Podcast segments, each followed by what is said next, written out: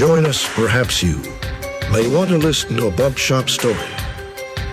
New and vintage merch available at bumpshopbackroom.com. Bumpshopbackroom.com. What's up, everybody? Thanks for tuning in again to another Bump Shop Diaries podcast. I will just let you know right now, this episode will m- may be a little bit shorter, maybe not. Just depends on how long this intro is. I'm literally sitting in my truck, full on mic, headphones, laptop, recording this episode like an insane person. I look like probably whoever's in this building I'm next to believes like why is this FBI guy sitting in the front seat with the headphones on? Does he have the fucking window panes tapped? What is happening? What is happening? Um just been super busy with work, extracurricular activities. Some of you know I won that Ben Jeff frame uh, in his raffle. I picked that up, so now I've been tracking down parts for that. Let me just take a minute to talk about this frame. Ben Jeff is a fucking wizard with the TIG torch and the machining capabilities. This frame is so fucking clean. I've been eating dinner every night right off the frame. No plate, nothing. I'll just fucking wet noodle spaghetti right on the backbone, fucking slurping it off, dude. This thing is so fucking clean. It is absolutely a work of art. If you see him doing a raffle, get in on it. It's one of the funnest raffles there is on Instagram. It sells out instantly. It's 50 bucks and it's only like 74 75 people, so your chances are super good. You know, the odds are super good. Uh, easily the funnest raffle on Instagram. Um, or just go to his website and just go buy one. I know one guy, we won't say his name, he's bought enough raffle tickets over the course of these raffles. He probably could have bought two frames. He could have bought the sporty frame and the big twin frame. What are you doing? You know who you are. Come on. But I do, I'll say this I appreciate his dedication to trying and getting it, to trying and getting it. I don't know if that makes sense from the raffle. So don't ever just go buy one. Definitely continue to play the raffle until you win. Uh, you know, house rules. Eventually, you're gonna win. So, I hope you do. We can be fucking twinning or whatever they say. Hashtag twinning or winning or fucking Charlie Sheen's Tiger Blood. I don't know. But yeah, so I've been trying to track down parts for that. Um, got a big twin Evo. Uh, dude tried to tell me it was a 96. Clearly, it's a bottom breather. I think it's a 91. But Harley Davidson, what are you doing? Do you still think we are at war with the Germans?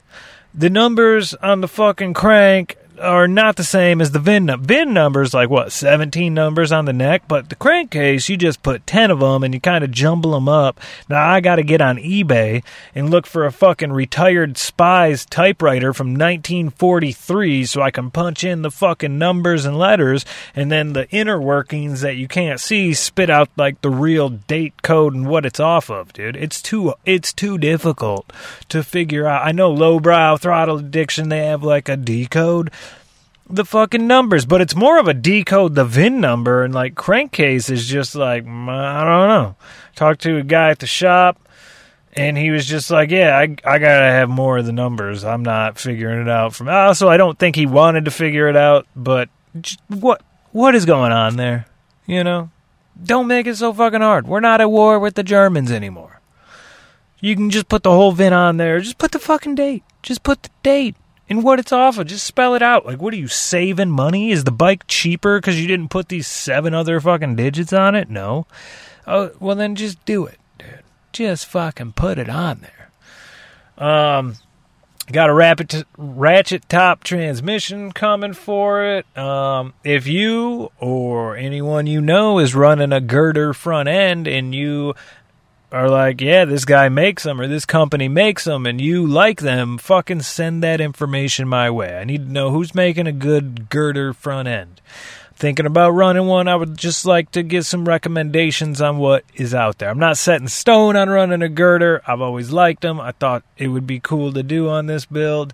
Um, so if you got one you're thinking of, or if you have one you want to sell, or a company you want to say, yeah, I fucking ran one of theirs, it was great, or it sucked, let me know that too. Just shoot me a DM with the fucking link to the website or the Instagram or whatever it is that you have. Um, what else do we got? Oh, Christy, uh, I think she's finished the design. I think the last version of it I saw was the finished one. If not, it was like real close. So uh, you'll be hearing this on a Wednesday. I would say by that following Friday, like two days later, we should have that new design up on the website, bumpshopbackroom.com. So check that out. It's fucking incredibly dope. She's super talented. Uh, to me, it's like she does it effortlessly. Like, it just looks like it comes. I know she like actually has to sit down and fucking figure out the shit, but it's like, damn, that's fucking exactly what I was thinking. How did you know? You fucking pulled that out of my head. Now it's right here, and we're gonna put it on a shirt, and you can fucking buy it. Um, if you've enjoyed these story episodes, especially the last two, I've I've really enjoyed the last one specifically because there was a lot of sound involved in it, and really painting the picture with sounds of what the fuck was going on in that, setting the mood. I like doing that shit. It was fun. But if you've enjoyed it, let us fucking know. Um, you know, I looked at the analytics the other day. It's trending up, so that's good. People are listening. Share the shit. I don't really share the podcast. I like put out in the Instagram story or I'll make a video real quick, a reel, and be like new episodes out. But other than that, I don't really ever say it again. So uh, share it with some people who might enjoy it, who are wrenching on something, who have to commute. Here's a little story for you. Uh, let us know if you're liking it. Uh, we're not only gonna do these, but right now I'm doing them because it makes sense. Eventually, when things calm down a little bit, we'll get back into some longer form uh, podcast and all that. Um, I got just a short one for you today because, like I said, I'm in my truck. I need to fucking stop this, find what I did with the key, put the window down some more. It's getting hot in the cab of this motherfucker. Um, but yeah, we got the studio on the go in the Silverado. um, but yeah, so this story is going to be called Last of the Badass Bikers by a dude named, uh, they call him Tim. They call him Tim Martin. And uh, this was published in 1975. So, uh, fuck it. Let's get into it. This one's not going to be super produced like the last one was, but uh, I just kind of wanted to, you know, I've been putting them out every other week. I wanted to stick with that. Didn't want to miss a week. Didn't want to let it go by a day. Wanted to get it out to you so you could fucking enjoy it, share it, send it to people who like it. I got a train fucking rolling by me right now. Uh, I wonder if you can hear it. If you can, cool. Whoa, what? There's like four cars on it. Somebody stole half of a train, I think. What the fuck was that all about? That was weird.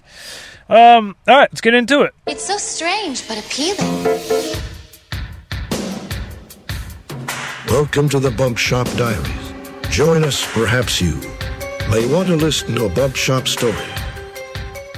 Pete Badass Maddox was a real crowd pleaser. He got the nickname from the badass way he used to ride his wheels, and there was no doubt about it. That dude really knew how to make a bike talk. The really funny thing about Pete was that he was actually a real down to earth type of guy. When he wasn't out trying to break his neck on his shovelhead, he was just a filthy talking, beer drinking, pussy chasing son of a bitch. Yeah, he was about like all of us in that respect. But when all of us climbed aboard our bikes for a little action, Pete stood out like a turd in a punch bowl. He was the best. That's right. I said the best I've ever seen on a bike. Oh, sure, all of us like to get it on now and then. Sometimes when we've had enough brew, we even get the balls enough to push our luck a little. But with Pete, it was different. Whenever he kicked that toad over, you knew there was about to be lots of action. It's too bad the guy didn't have a sponsor. Then he could have called himself a daredevil and hauled in the bread. But I guess to Pete, it was all just fun. The excitement of a brush with death was how he got his cookies off. I'll never forget the first time I saw him on his scoop. It was Sunday afternoon, and a bunch of us were out cruising down a long, straight stretch of road. We were just jamming along real easy like, when all of a sudden I started hearing something like a faint roaring sound. I thought one of those damn dog peckered gnats had climbed into my ears, so I probed in there with my finger and came out with nothing but a goob of wax. I shrugged it off and dumped the gearbox a notch higher. But Christ, the noise was still there, except it was a lot louder now. For a moment I thought I was tripping out, but then he came ripping by. Some crazy dude on a shovel head blew us wide open. The shock wave nearly rattled my brains out. Before I could blink and say shit, he was a dot on the horizon. Let's get him! I shouted as I crammed the panhead down into low and gave her all the meat she could handle. My front end sprang up and the back tread was singing pretty to me as I started hauling balls down the blacktop. I'll catch that show off bastard, I thought as I leaned down and wrapped my ribs around the gas tank. Go, you son of a bitch, go! I screamed and the wind ripped the words from my mouth. Tears were streaming from my eyes as the Harley opened up its guts and barreled down the road at 120 plus. All I could think was, leave it open and catch that bastard. I could barely hang on to the bars as the big bike blew around a series of small turns and crested a shallow hill. That's when I saw the sharp right hander coming up. There was nothing I could do but pour the cock to her and hang on. That's all I remember. I woke up in the local hospital. My buddies told me it had been five days since I took my nosedive on the asphalt. My Harley? Wrapped around a tree like a pretzel. There wasn't very much skin left on the left side of my face, and I felt like hell. A bit later, I found out the asshole I couldn't catch was called Pete. I hated his guts for a long time after that, but finally came to admire the guy as one badass biker. After I had seen Pete ride a few more times, I began to think that if he had wings on that sled, he could fly it. No one would even try some of the stunts he did like the day we decided to mix it up in the hills. Now, there isn't a biker that doesn't know a big street machine isn't made for motocross. But somebody forgot to tell Pete. He was whipping his bike around the brush like a horny jackrabbit. Then, when he had enough of that, he started looking for something to do that would wake him up. He found it. That crazy bastard was gonna try a jump. He had found two hillsides about 50 feet apart, separated by a deep crevice that looked like a good place to splatter his brains out. It didn't take long for a crowd to gather. Everybody loves a little blood. I just knew that he was going to kiss it off that day. But he didn't look a bit worried as he booted the gearbox down into first and kicked it in the ass. It was one of the most bitchin' things I've ever seen. His back meat finally managed to get enough bite on the dirt and he began to pick up speed. When Pete hit the edge of the cliff, his form was beautiful. He jerked the front tire up just enough when he left the ground, but when he started coming down on the other side, I thought I was gonna shit my drawers. It looked short, his front tire came across all right, but his back tire hit short. It didn't even make the hair on his neck stand up. He just rode that bitch out. The whole bike flew off the ground when he hit, and he brought it back down as easy as you please. A few ahs and a couple shits circulated through the crowd. When he didn't even bother to look back but kept right on moving, I thought the whole thing showed real class. I suppose Pete could have kept on riding forever the way he did. He was undoubtedly the luckiest bastard I'd ever seen. In no time, he became Mr. Badass to all us bikers, kind of like our own personal hero. He was always outrunning the fuzz, going down Main Street at a 100 plus, and nearly running over the mayor. He could do the best high speed wheelies I've ever seen. For a short while, he was considered to be the man in our burg. That's right, for a short while. Pete's glory was short lived. One Friday, a new biker came jamming through town. He was astride one of those friggin' Jap machines. Oh, it was fine looking bike, and it looked like the thing would eat you alive if you got too close to it. You could tell the dude riding it knew his shit. But that didn't change anything. It was still a friggin' Jap bike. When he brought it up beside us and goosed the throttle, one of my guys ran out and pissed on its tire. Everyone had a good laugh. That was until he really got on that beast and left rubber all over the damn place. The guy who had pissed on his tire was still standing there with his pecker in his hand and his jaw hanging open. The exhaust from the Jap machine had sent a spray of piss all over everyone. It didn't take long for the two of them to meet. It had to happen. There just couldn't be two badass bikers in town. After a short cut down session, they decided to go it for pinks. This wasn't going to be any type of quarter mile shit. The course was laid out. This was really going to be some heavy action, and everyone had his favorite. Myself, I wanted to see Pete win. Both Pete and the new guy were in their glory with such a big audience. When the two of them rolled up to the line, the betting was heavy. Last minute money changed hands and last minute adjustments to the bikes were made. When the flag came down, tires screamed and engines poured their power to the pavement. The guy next to me cut a small fart as the two of them rushed into the first corner. Leaning deep into the turn, their foot pegs left long, dark lines on the road. They worked their way up through the gears and were neck and neck out of the first turn. The hog's handling was a hair better in the next turn, and Pete took advantage of it.